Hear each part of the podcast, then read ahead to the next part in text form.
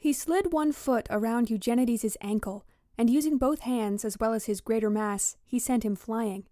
It was immensely satisfying. Eugenides crashed into his attendants, who went stumbling in turn, a mass of windmilling arms and falling bodies as they tried to catch the king, who was making no effort to save himself. He dropped his own practice sword and had his arms tucked in where his hook would do no accidental damage. He slipped through their clutching hands like a fish. The most ruthless attack in any Queen's Thief book.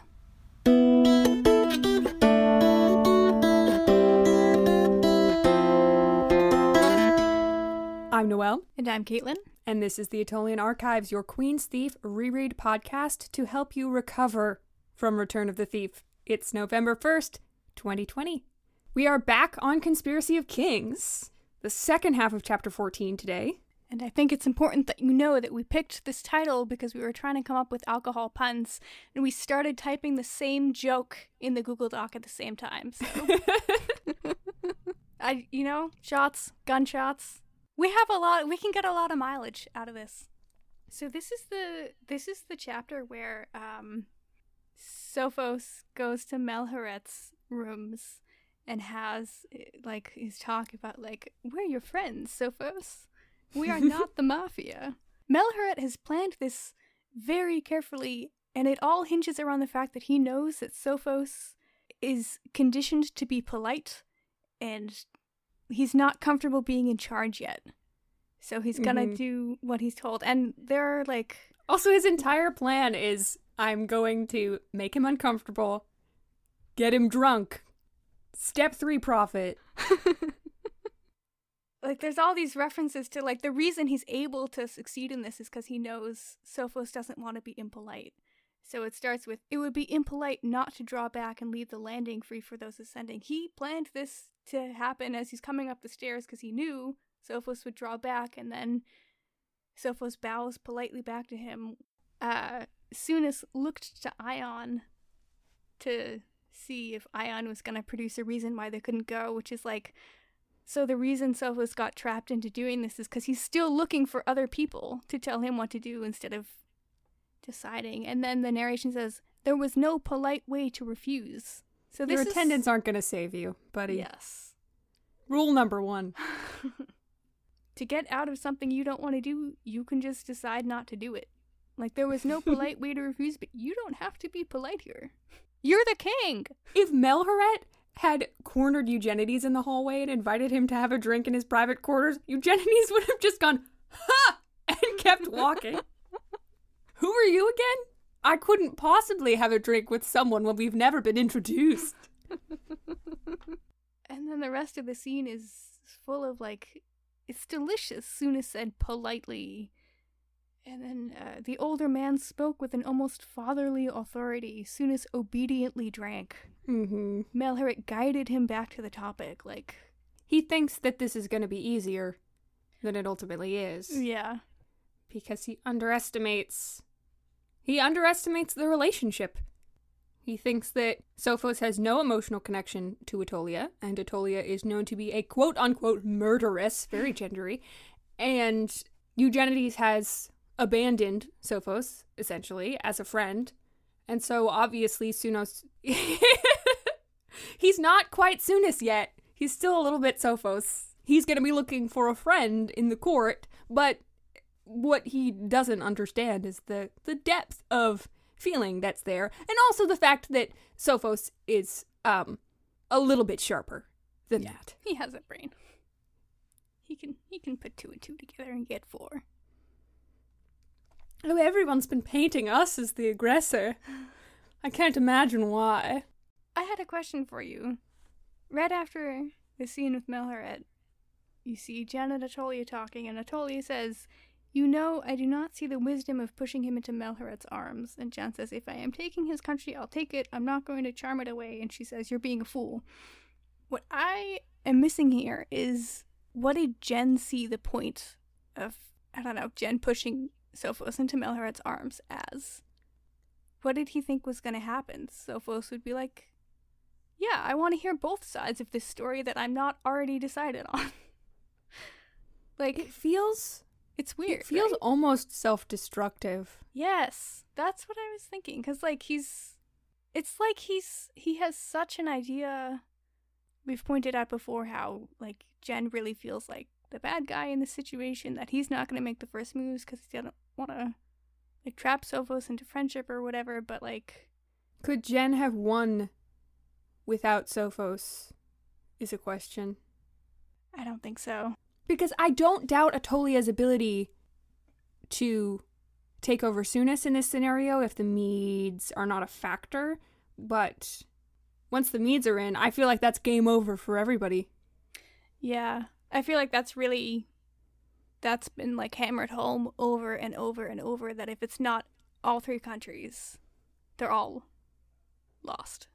You know, if it's just two, that wouldn't have worked. And if you give the Empire an inch. Yeah. And Sophos knows that. yeah. Even when he's drunk. On what seems like some very, very good liquor. I love the little scenes where Eugenides and Attolia are having little domestic conversations about policy when they disagree with each other. And she's sitting there having pins taken out of her hair and saying, Well, on your own head be it.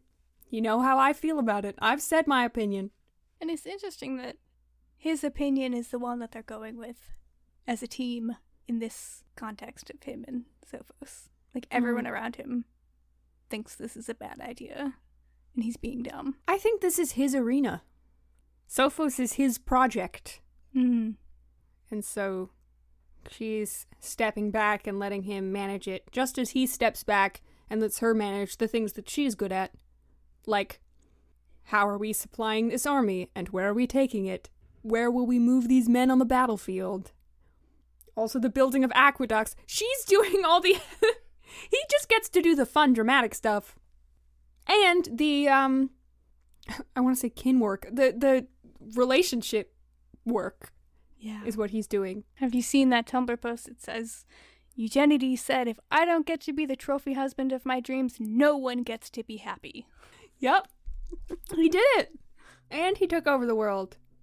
But that was just a happy coincidence. What's the purpose of this scene between the Magus and Eddis? I don't know. I don't know. They talk about Janice being dumb. They talk about Sophos's uncle again. Like his personality, like the Magus is saying, like, yeah, he wasn't that bad, and he's just like, I couldn't have done anything with him. And then they talk about Relius. I don't know what this is about. The Magus describes Relius as damaged. Rough. Which uh, brings us all the way back around to the idea of people as tools. Damaged. Yeah. It feels like exposition. They're just Yeah. talking about things convenient for us to know. But we, we do also see a little bit of their relationship. Eddis has missed him, and she's glad that he survived returning to Sounis, which was not guaranteed. But like, what's the point of the part about his uncle? Like, why is that in there? Why aren't they discussing something else? Because the uncle's dead. Well, they're talking about the Magus's return to Sounis Mm-hmm. and why he was welcomed back. And I think that that discussion is crucial, maybe not for the overall plot, but it definitely would be, I imagine, for the Magus and Helen's relationship with each other. Yeah. Because he was an agent of Sophos' uncle who was Sounis in trying to steal the gift, pressure Eddis into a marriage, and obviously this it's another instance of this was done for understandable political reasons, but it has a personal impact, and now these two people have a personal relationship. And I think the me just wants to justify himself and say like he was he could be charming. Maybe. Yeah. Every once in a while. And there was also something in there about Sophos' uncle. In assuming Sophos was dead, he um he thought the Magus' loyalties would no longer be unfortunately divided. Mm. So that could just be underscoring, you know, how loyal the Magus is now to Sophos. And how the Magus supported Sophos and Eddis. hmm Yeah, and that he's going to be loyal to whoever Sophos is loyal to. like his wife, maybe. Please let me be your dad. We have three whole dads. For all for all of these children.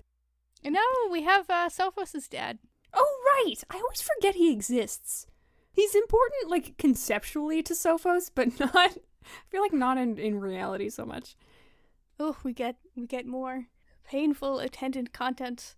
As you have noticed, he will not have missed me. We are merely for ornamentation. Right, and he says, like the king's boots, and Sophos says, Jen is very fond of his boots, and Ion says, well, maybe not so much like the boots then. It made me think about um whenever there whenever there was that um that sentence about like all of the attendants were very skilled in like dancing and swords and fighting and whatever. And how we were saying these are this is like a list of accomplishments like you might see on like a lady's roster of stuff for an accomplished woman. So this is Mm-hmm. making me think of that too, that they're ornaments when usually you hear it's the noble woman who are supposed to be ornaments of the court or of their families or whatever. It's interesting. Another gender thing, going back a little bit, when Melheret bows to Sophos on the stairs, it says that his bow is um he he lifts up his pants like a lady would lift up her skirts and that it was an oddly delicate gesture. And I thought that that was really interesting in context because Melheret is trying to appear as unthreatening Mm, as yeah. possible to Sophos and also clearly considers uh like he he he calls Irene a murderess and not a murderer and that feels demeaning. I think he demeans her in a bunch of other gendered ways throughout the book. And then we have the sparring scene. Yet another in a long list of sparring scenes. There's so much sparring. And it's always the cigar is never just a cigar with the sparring. And it's a trick that Sophos is not in on. Poor Sophos. He's never in on the joke. This was a Jen oddly impotent in anger, and it was uncomfortable to watch him trying and failing to outlast the Mede. But then we Mhm. see, like, he went through this whole thing to dissect the guy's fighting style. So my question was is his anger also faked here? Yeah, he needed it to look like he was losing, and if he was losing, then he would be frustrated. But I also think that Jen, like any good actor, uses his real emotion to create a pretense. Like he. It did take longer than he expected, and it is frustrating for him. I think that he doesn't. He he doesn't like for the Mede to feel like he's best of him. Jen has that odd combination where he's absolutely willing to let other people think that he's a fool if he knows that he'll come out on top in the end. And he knows that honor isn't about reputation, it's about something more, etc., etc. But also, he's got a ton of pride. But he wants to beat. It's not even about Melheret, it's always about Nahuseresh. Get to know the guy who trained Nahuseresh so you can beat Nahuseresh. Who I almost feel bad for Nahuseresh because he's he's the target of all of Jen's anger about everything that has ever happened to him in his entire life is directed towards this one guy who's a, a totally bad dude, but it, it, it does feel like it's maybe um maybe excessive. I like the description of Teleus as a prickly man who radiates a non-specific disapproval. This chapter's got throwing things at people. It's got all of the all the Queen's Thief hallmarks. In this chapter, Sophos drinks with his enemy and shoves his friend. He hockey checks his friend back into love. I know earlier, like a few episodes ago, maybe at the beginning, I was I was kind of a little bit incredulous that Jen and Sophos are such good friends after, you know, two or three years away. But, you know, I think all the little lines like this that show how important that trip was to Sophos, and he's still thinking of Pol too, even, you know, those years later. It really shows like this had a really big impact on him. It's not just some something that the rest of the text doesn't support. It totally does. And I like that there's, you know, there are real character reasons to put lines like this in. It's not just some uh, please the readers throwback to an older book, as some some authors do. And Poland and Baides both died. And I'm sure that wasn't Sophos' first experience with death, because this is. It's a time and a place where I'm sure that people get a paper cut and then die. But he he had relationships with those people. And it might have been the first time that he somebody he knew died of unnatural causes, shall we say. I love that the Medes have this really strong liquor and the Attolians water down their wine. no wonder he's excited about the drink arriving in the mail or whatever. I have been here for six months with this weak shit. Six sober months.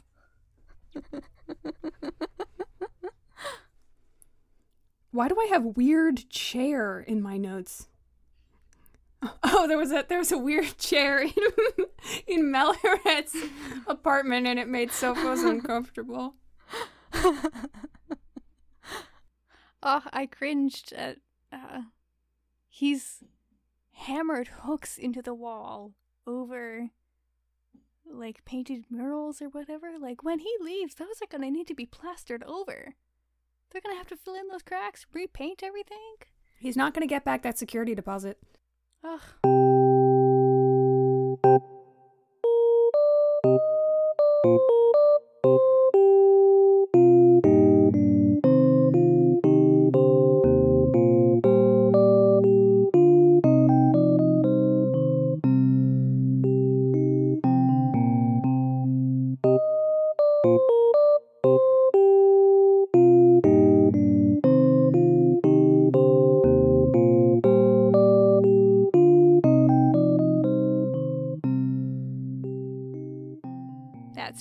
14, part 2. Next time, Midnight Escapades. Send us your comments, questions, and thoughts. Chime in at AttolianArchives.tumblr.com.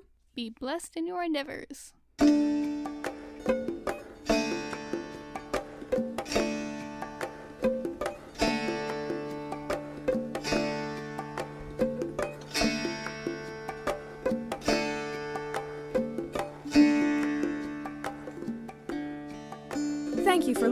This has been an amateur embroidery production.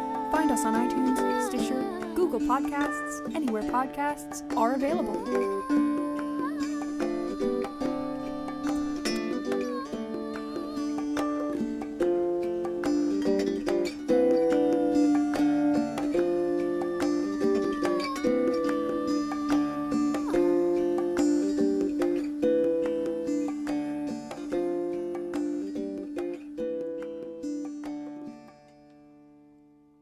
Jen doesn't count as a dad.